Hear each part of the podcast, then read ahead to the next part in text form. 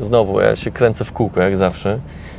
Wszystkie moje wypowiedzi są jak takie niekończące się dygresje w dygresji, które zapętlają się ze sobą. Hmm. Jest nowy rok, mam takie postanowienie noworoczne, żeby nie mówić y. Mm. Tyle z tego postanowienia wyjdzie.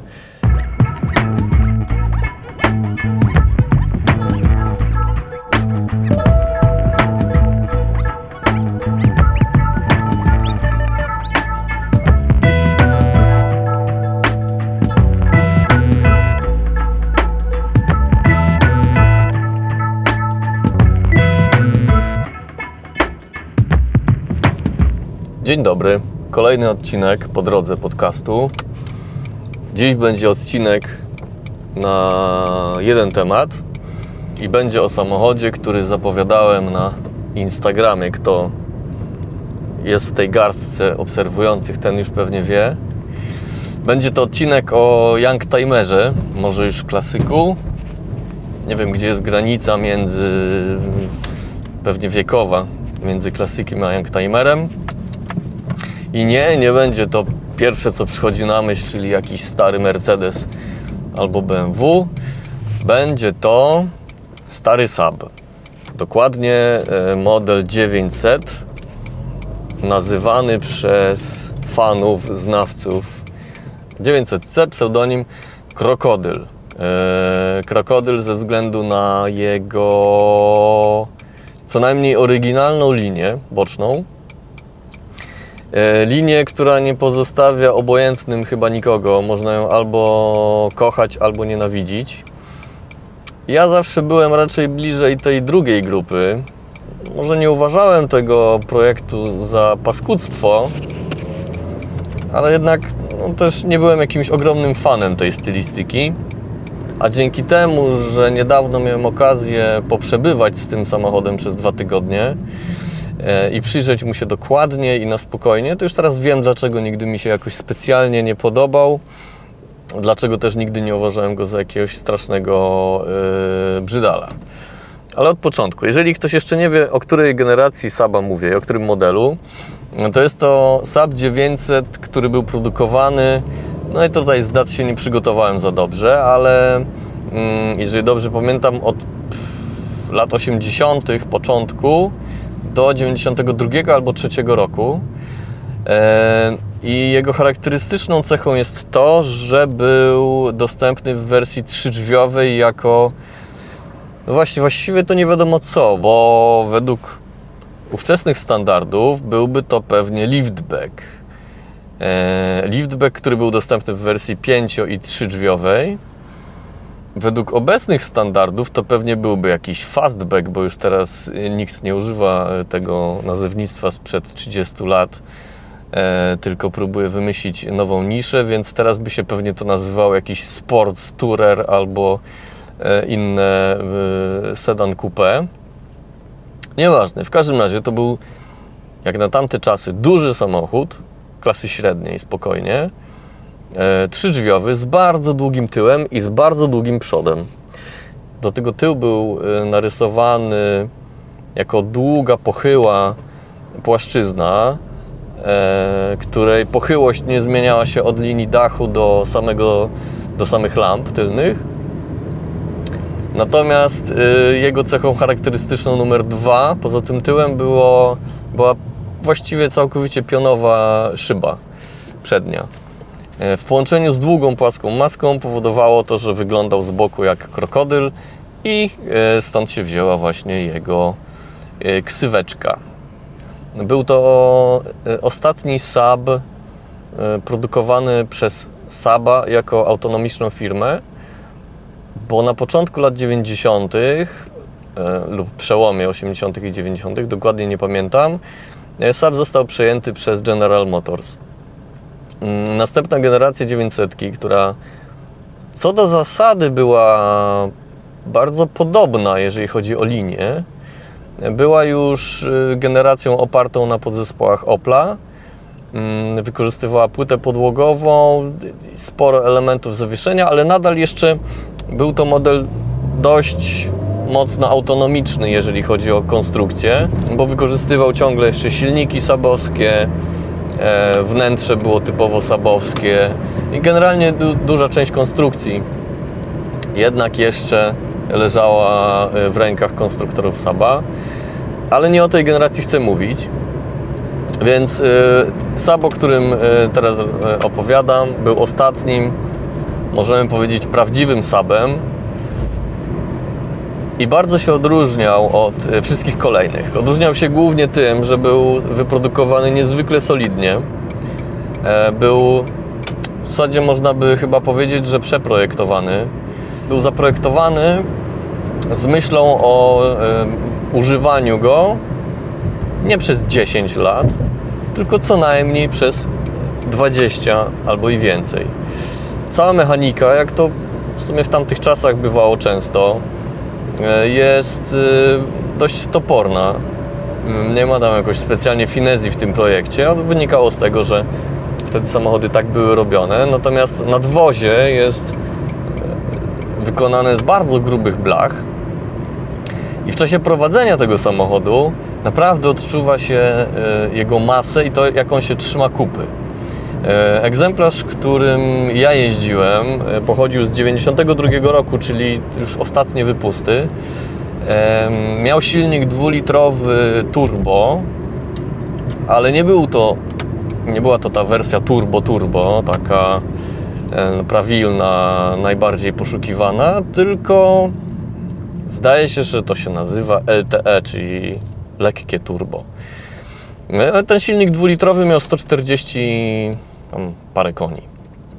E, no, jak na tą pojemność, no nie żeby jakoś specjalnie dużo, bo w tamtych czasach e, Toyota potrafiła z dwulitrowego silnika niedoładowanego wyciągać 136 koni, mm, ale plusem tego silnika w Sabie jest jego charakterystyka specyficzna dla silników z doładowaniem.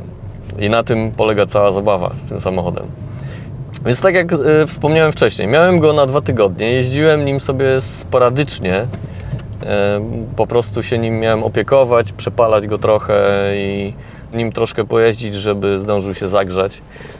Ale to wystarczyło mi do poczynienia kilku obserwacji. Po pierwsze, z mojej perspektywy, najważniejsze w tym samochodzie, to jest samochód, który budzi tak pozytywne emocje, że trudno jest mi sobie wyobrazić samochód, który może być bardziej pozytywnie przyjmowany nie tylko przez kierowców, ale też zwyczajnie przez ludzi na e, chodnikach. Wszyscy się za tym samochodem oglądają. E, co druga osoba się uśmiecha. E, kierowcy jakoś spuszczają ciśnienie w, inni, w innych samochodach.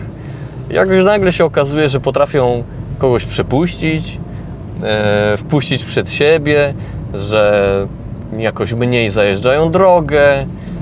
E, jakoś tak pojawienie się takiego samochodu na drodze powoduje, że z ludzi po prostu schodzi cała ta taka codzienna, widoczna na drogach napinka, yy, jakaś potrzeba rywalizacji, udowodnienia komuś czegoś.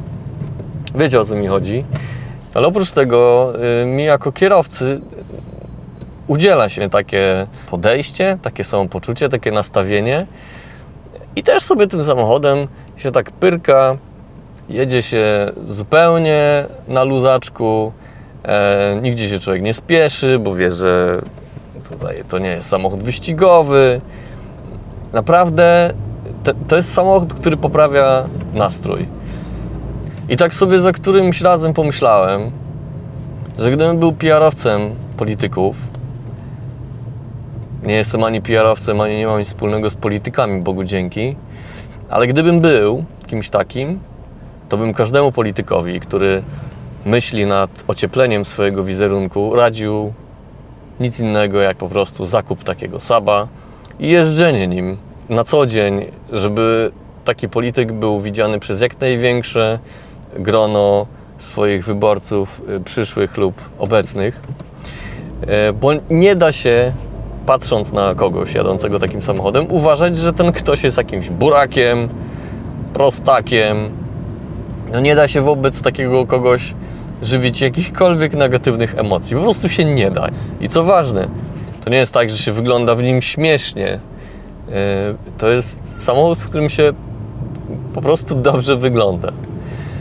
No ale okej, czyli zacząłem chyba od tego, o czym zawsze się mówi na końcu, czyli od tego, jakie emocje samochód wzbudza. E, Więc w związku z tym, że u mnie wszystko jest na odwrót i do niczego, e, to teraz opowiem o tym, e, jak bardziej od strony technicznej ten samochód się sprawuje i co o nim wiem i jak go, na ile go poznałem.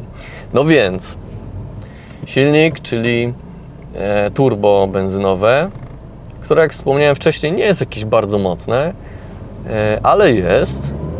Nie ma dużego stopnia doładowania, ale wystarczający, żeby ruszając pod świateł wywoływać y, całkiem spore zdziwienie u kierowców samochodów dużo nowszych. Bo słuchajcie, to się naprawdę nieźle y, odpycha. Zwłaszcza y, duże wrażenie robi elastyczność i mm, na przykład przyspieszenie od 60 do 80 na trójce to jest coś, co powoduje dysonans poznawczy pewnie u innych kierowców, bo widzą stary samochód, który nagle robi i już jedzie 20 na godzinę szybciej.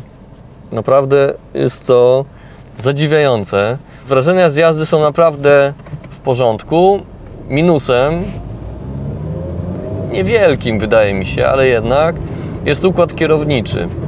On pasuje do, sam, do całego tego samochodu, czyli miękkiego zawieszenia, mm, bo jest równie miękki, jest y, mocno wspomagany, dla mnie za mocno. E, Chociaż może jestem trochę skrzywiony tym, że, że mam BMW i dla mnie e, w BMW siła wspomagania jest idealna, czyli mała. Ale największym minusem nie jest to, że jest za mocno wspomagany czy miękki, tylko to, że właściwie zupełnie nie czuć, e, co się z kołami dzieje. Przynajmniej ja miałem takie wrażenie. Nie wiem, czy to jest kwestia egzemplarza, czy wszystkie te 900 mają taki układ kierowniczy, no ale w tym naprawdę kierując miałem wrażenie, że mam e, kierownicę e, po prostu na gwoździu i że ona nie jest za bardzo z niczym połączona. To nie jest jakoś super przyjemne. Nie jest to duży problem, można się też do tego przyzwyczaić oczywiście, ale no, trochę mi to jednak e, tak burzyło mm, przyjemność z jazdy tym samochodem. Jeżeli chodzi o wygląd zewnętrzny, e, kolejny dysonans poznawczy, bo jak dla mnie ten samochód składa się z dwóch różnych zupełnie samochodów. E, Pierwszy samochód to jest samochód, który ma linię boczną tego Saba i to jest samochód bardzo dobrze zaprojektowany, bardzo ładnie, oryginalny, e, który, którego się nie da pomylić nawet w nocy. On po prostu jest jedyny w swoim rodzaju i nikt inny poza Sabem nie wymyślił sobie takiej formy samochodu. I to, że on jest tak długi i ma trzy drzwi, troje drzwi, to jest naprawdę rewelacja. To mi się podobało zawsze. Ale przód i tył, mój ty panie, mam wrażenie, ja wiem, że to lata 80. były i wtedy jakość i precyzja montażu e, była dużo na niższym poziomie niż obecnie. Ale w tej 900, zresztą w, modelu 9000, który był równolegle produkowany, był jeszcze większy, lampy były tak zaprojektowane i tak montowane i tak spasowane, że naprawdę można podejrzewać, że projekt robiła osoba niewidoma, a montaż robiła osoba bez jednej ręki. Tam są takie szczeliny, są tak nierówne, tam się żadna krawędź nie zgadza. Wszystko jest krzywe, jakby każdy kawałek tej lampy był projektowany przez inną osobę. I to nie jest wynik jakiegoś wypadku, bo jak wspomniałem wcześniej, ten samochód jest nienaruszony, nigdy nie miał żadnej stłuczki nawet. One po prostu tak były zmontowane. I to mi się w głowie nie mieści, że potrafili tak fajnie zaprojektować bok, a tak bardzo spartolić przód i tył. Ale poza tym robi naprawdę piorunujące wrażenie. E, zwłaszcza egzemplarz, który jest troszkę obniżony, tak jak ten, który ma fajne, oryginalne sabowskie alufelgi E, ma to ospoilerowanie od wersji turbo. Robi wrażenie, jest bardzo, bardzo dynamiczna, ale jednocześnie niewulgarna ta linia. Zadziwiająco, mm, patrząc na jego wiek konstrukcji, nie konkretnego egzemplarza, ale konstrukcji, która no, lekko licząc ma przecież 30 parę lat. Mm, jest to samochód, którym gdyby ktoś bardzo chciał, mógłby jeździć na co dzień. To znaczy, gdyby ktoś bardzo chciał i miał egzemplarz w dobrym stanie. E, ta sztuka, którą ja jeździłem, była zmęczona życiem. E, I to nawet nie chodzi o jakieś druciarstwo czy zaniedbania takie typowe, które w naszym kraju niestety są częste, wynikające z oszczędzania, bo y, ten konkretny egzemplarz był sprowadzony ze Szwecji, mm, niech sobie przypomnę, pod koniec 2017 roku. Y, na początku 2018 został kupiony przez y, obecnego właściciela, no i od tego czasu jest w jego rękach. Właściciel jest tak naprawdę pierwszym właścicielem w Polsce. Mm, a mimo to samochód jest po prostu wyeksploatowany wewnątrz, zwłaszcza widać, że ktoś go używał jako no, codzienny środek transportu, ale nie darzył go jakimś specjalnym uczuciem. Była tam zniszczona tapicerka na podsuficce, jakieś, no, po, połamane jakieś plastiki, popękane panele, jakieś takie rzeczy, które po prostu wynikają z tego, że, że ktoś o ten samochód nie dbał. E, była też standardowa, jak już się dowiedziałem, dla 900 wada, czyli popękana deska rozdzielcza, e, wierzchnia jej część, czyli ta widoczna przez szybę. Co jest mega dziwne. Zastanawiałem się, jak oni mogli zrobić deskę rozdzielczą, która popękała, bo jedyny, jedyna przyczyna, jaką dotychczas poznałem i z jaką kiedykolwiek miałem styczność, pękania desek rozdzielczych, E, to było słońce. Samochody sprowadzane gdzieś tam z Kalifornii, z południa Włoch, bardzo często miały popękaną właśnie wierzchnią e, stronę deski rozdzielczej, bo po prostu były ciągle narażone na działanie słońca i rozłaziły się. A tutaj mamy samochód, który od nowości był w Szwecji. W dodatku każdy egzemplarz ma tą deskę zniszczoną, mimo że dużą część e, życia spędzały na wielkich mrozach. No i mimo, że był to samochód wyprodukowany przez Szwedów, więc dziwne, że gdzieś coś im poszło nie tak i, i przestrzelili z materiałem, z którego deska była zrobiona. Problem jest o tyle duży, jeżeli ktoś chce właśnie doprowadzić do porządku taki samochód, że y, tych elementów deski rozdzielczej nie da się kupić. Właściwie ich nie ma. Y, wiadomo, że powstaje, zostaje tylko rynek wtórny, no bo części nowych z serwisu no, to już fizycznie nie ma jak dostać, firma nie istnieje, ale dla sportu pogrzebałem sobie trochę w sieci na e, serwisach e, aukcyjnych i to nie jest wcale takie oczywiste, żeby taką deskę znaleźć. Można znaleźć z mniejszą ilością pęknięć, ale też będzie kosztowała kilkaset złotych. Mm, więc to taki pierwszy cień tego samochodu. E, on troszkę blednie, dlatego że znalazłem na YouTubie e, filmik, na którym ktoś pokazuje dokładnie, jak można taką deskę rozdzielczą zregenerować i doprowadzić ją naprawdę do bardzo ładnego stanu, mając trochę umiejętności manualnych, trochę pieniędzy, pieniędzy naprawdę niewiele mm, i trochę czasu i cierpliwości. No ale to, to z, takich, z takich minusów wnętrza, natomiast wyobrażam sobie, że kiedy ten samochód był nowy i jak widzę jego zdjęcia w katalogu, to naprawdę to wnętrze musiało robić wrażenie. Zwłaszcza, że to był samochód w kolorze takim niebiesko. Hmm, teraz pewnie będę się. To był jakiś taki morsko-niebieski, ciemny, a wnętrze było kremowe. E, I jeszcze szyby były przyciemnione na taki typowy dla lat 80. brązowawy kolor. Wyglądało to rewelacyjnie ze sobą wszystko. No więc wracając do, do, do jakości wnętrza, są tam fajne smaczki, na przykład tylne szyby, które są uchylne. Mają dźwigienki tak ładne, które służą do uchylania tych szyb i blokowania, że aż nie przystają do całego tego dosyć jednak siermiężnego designu zewnętrznego. Są pięknymi metalowymi gałeczkami, tak fajnie chodzą, mięciutko jak w masełku. No, no, bardziej by mi to pasowało do jakiegoś włoskiego samochodu niż do tego, do tego Saba.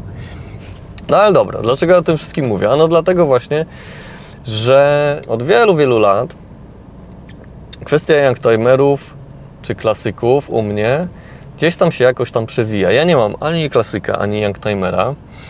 E, ze względu na prawdopodobnie moje lenistwo i wygodę.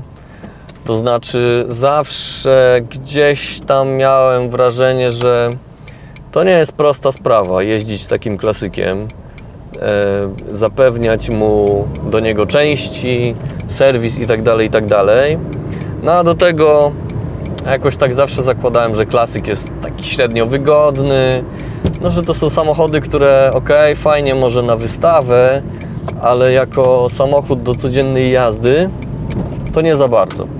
No i to pewnie ktoś powie, że no przecież człowieku, klasyk nie służy do tego, żeby e, jeździć nim na co dzień, czy tam youngtimer.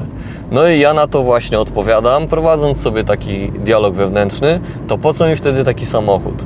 Ja wiem, że są ludzie, którzy kupują samochody po to, żeby je mieć i żeby sobie na nie patrzeć albo jako inwestycja, ale po pierwsze, jako inwestycja to nie takie samochody się kupuje.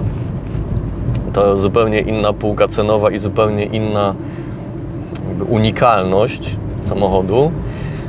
E, po drugie, e, no jakbym już miał taki samochód, to kupiłbym go dlatego, że mi się podoba.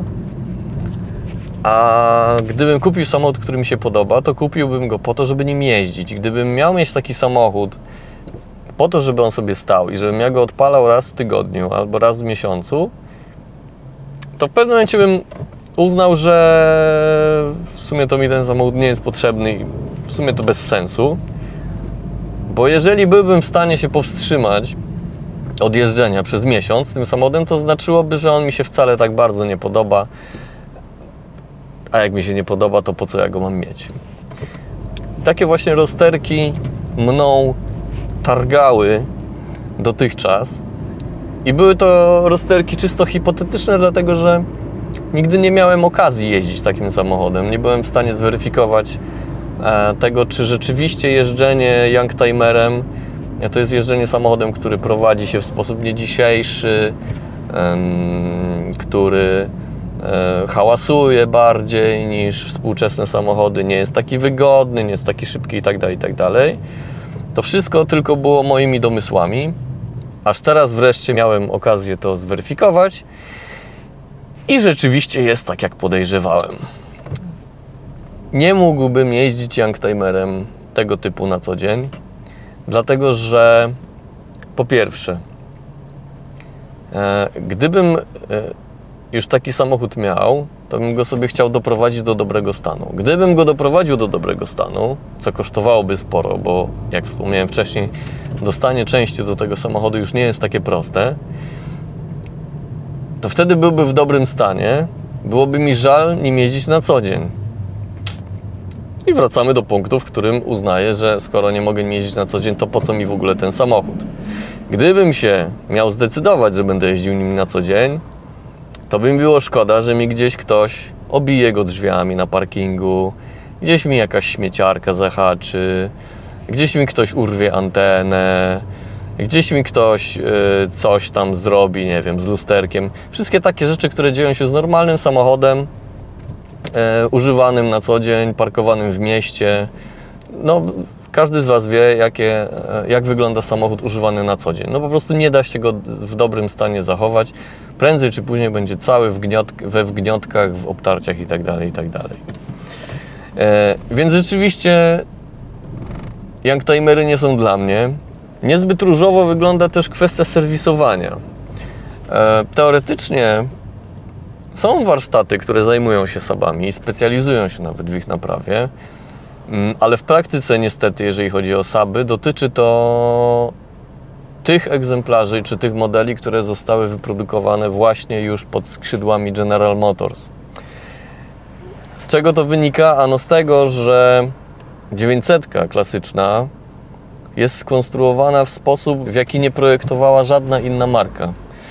E, tam są takie cuda, jak skrzynia biegów na przykład, znajdująca się pod silnikiem, a w dodatku połączona z nim e, łańcuchem. E, jeżeli chce się wymienić sprzęgło albo cokolwiek zrobić w skrzyni biegów, trzeba wyciągać silnik.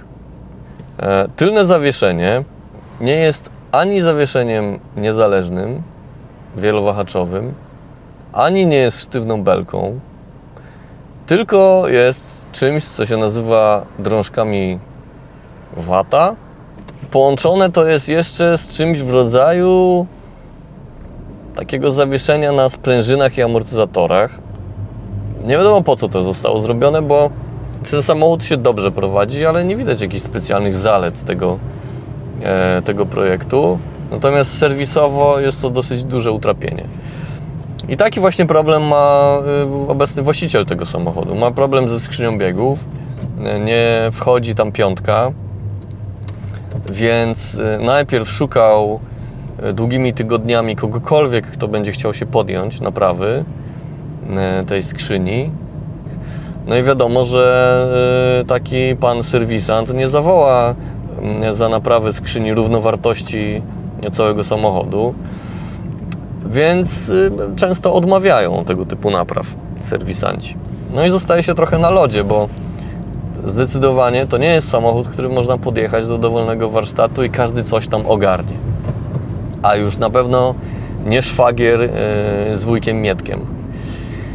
Więc to jest następny, następna ciemna strona, której się obawiałem i która się potwierdziła. I to wszystko sprawia właśnie, że Niestety doszedłem do smutnej konstatacji. Miałem nadzieję, że będzie zupełnie odwrotna, że jednak klasyki nie są dla mnie. Miałem nadzieję, że ten samochód mnie przekona i e, po pojeżdżeniu sobie nim uznam, że kurde, wcale nie jest tak źle, da się tym jeździć, fajnie jest. Rzeczywiście jest fajnie, ale te wyrzeczenia, które e, trzeba ponieść, no nie za bardzo są kompensowane e, tą mega frajdą, jaka rzeczywiście e, towarzyszy jeżdżeniu takim sabem. Podsumowując, to jest super samochód, ale nie dla mnie. E, prawdopodobnie każdy fan Youngtimerów będzie nim zachwycony. E, każdy fan motoryzacji myślę, że też z chęcią by się takim przejechał i też nie będzie zawiedziony mam wielki szacunek dla projektantów tego samochodu za odwagę, za to, że e, patrzyli nieszablonowo na swój projekt i że nie przejmowali się tym, że cały świat robi samochody zupełnie inaczej wyglądające. Ja wiem, że koniec końców doprowadziło ich to tam, gdzie ich doprowadziło. Mm, firma zbankrutowała ale nie wydaje mi się, że zbankrutowała dlatego, że samochód tak wyglądał, a raczej dlatego, że po prostu był drogi w produkcji. To akurat nie jest tajemnicą. Mm, te samochody w czasie całej swojej sprzedaży, trwającej przecież wiele lat, one się nigdy nie zwróciły. Jest to zdecydowanie samochód warty bliższego przyjrzenia, e, podotykania, popukania e, i postukania żeby zobaczyć, jak to kiedyś się robiło i jak taka maszyna sprzed kilkudziesięciu lat trzyma się na tle współczesnych e, samochodów.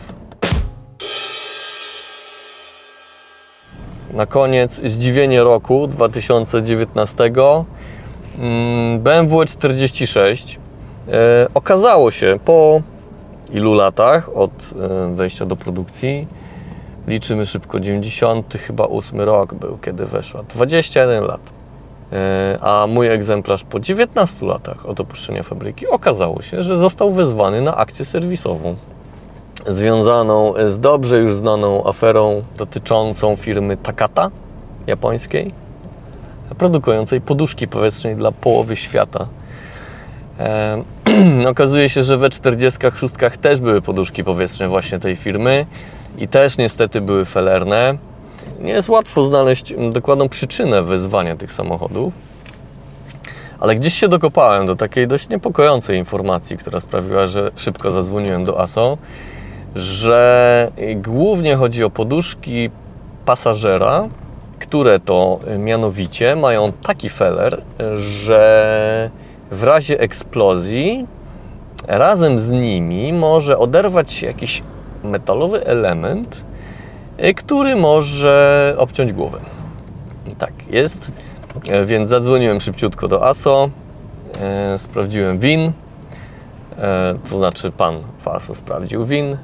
Okazało się, że tak, jak najbardziej mój egzemplarz kwalifikuje się do wymiany i zapraszamy jak najszybciej.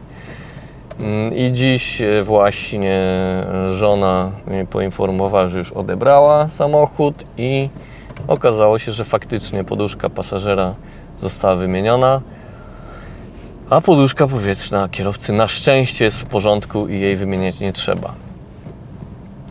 Plusem tej akcji serwisowej jest to, że przekonałem się, że mam wszystkie poduszki powietrzne w samochodzie, bo wiecie jak to jest, jak się kupuje samochód używany, to niby się wie, ale w sumie to się nie wie tak do końca. Jedyne czego byłem pewny to, że mam na pewno poduszki w drzwiach i e, jeżeli w drzwiach, no to też i kurtyny powietrzne, bo kiedyś zdejmowałem boczki. No ale co do poduszki pasażera i kierowcy, to pewności tak do końca nie miałem. No więc teraz jednak na szczęście się okazało, że e, poduszki są, ale będę musiał się pewnie teraz w razie sprzedaży tłumaczyć komuś, kto przyjdzie oglądać ten samochód. Dlaczego twierdzę, że jest bezwypadkowy, skoro przecięte są te takie gumowe membranki na śrubach do montażu poduszki powietrznej. Także wszystkim właścicielom E46 polecam kontakt z najbliższą stacją autoryzowaną. E, jest to warte przynajmniej e, jednej głowy, więc wydaje się, że nie jest złym pomysłem wybrać się na tą naprawę. Tyle na dzisiaj. Aha, jeszcze na sam koniec, nie wiem czy wiecie, ale jakby co, to możecie się ze mną skontaktować przez Facebooka albo Instagrama mojego, albo maila przez stronę. Tak tylko mówię, gdyby ktoś szukał. Po drodze podcast.pl tam linki do profili, albo szukajcie po prostu na serwisach społecznościowych. Piszcie mi na przykład, że mówię za dużo y, albo Napiszcie, że głupotę opowiadam o sobie i że to jest super samochód do używania na co dzień. Jest cichutki i komfortowy, tylko jeździłem e, z wyeksploatowanym egzemplarzem. Nie wykluczam, że tak jest. E, chętnie pogadam e, z sabofilami. I nie wykluczam, że sobie kiedyś kupię, ale nie tego Saba 900C, tylko tą pierwszą generację GM-owską. Kiedyś nią jechałem, ona była całkiem fajna. Czymś takim mógłbym na co dzień jeździć w sumie. Ale to może zaraz po tym, jak kupię E39. O tym, że będę kupował E39 i ile czasu już szukam dobrego egzemplarza, to chyba też będę musiał osobny odcinek nagrać. Ale to następnym razem. Dzięki, na dzisiaj to tyle.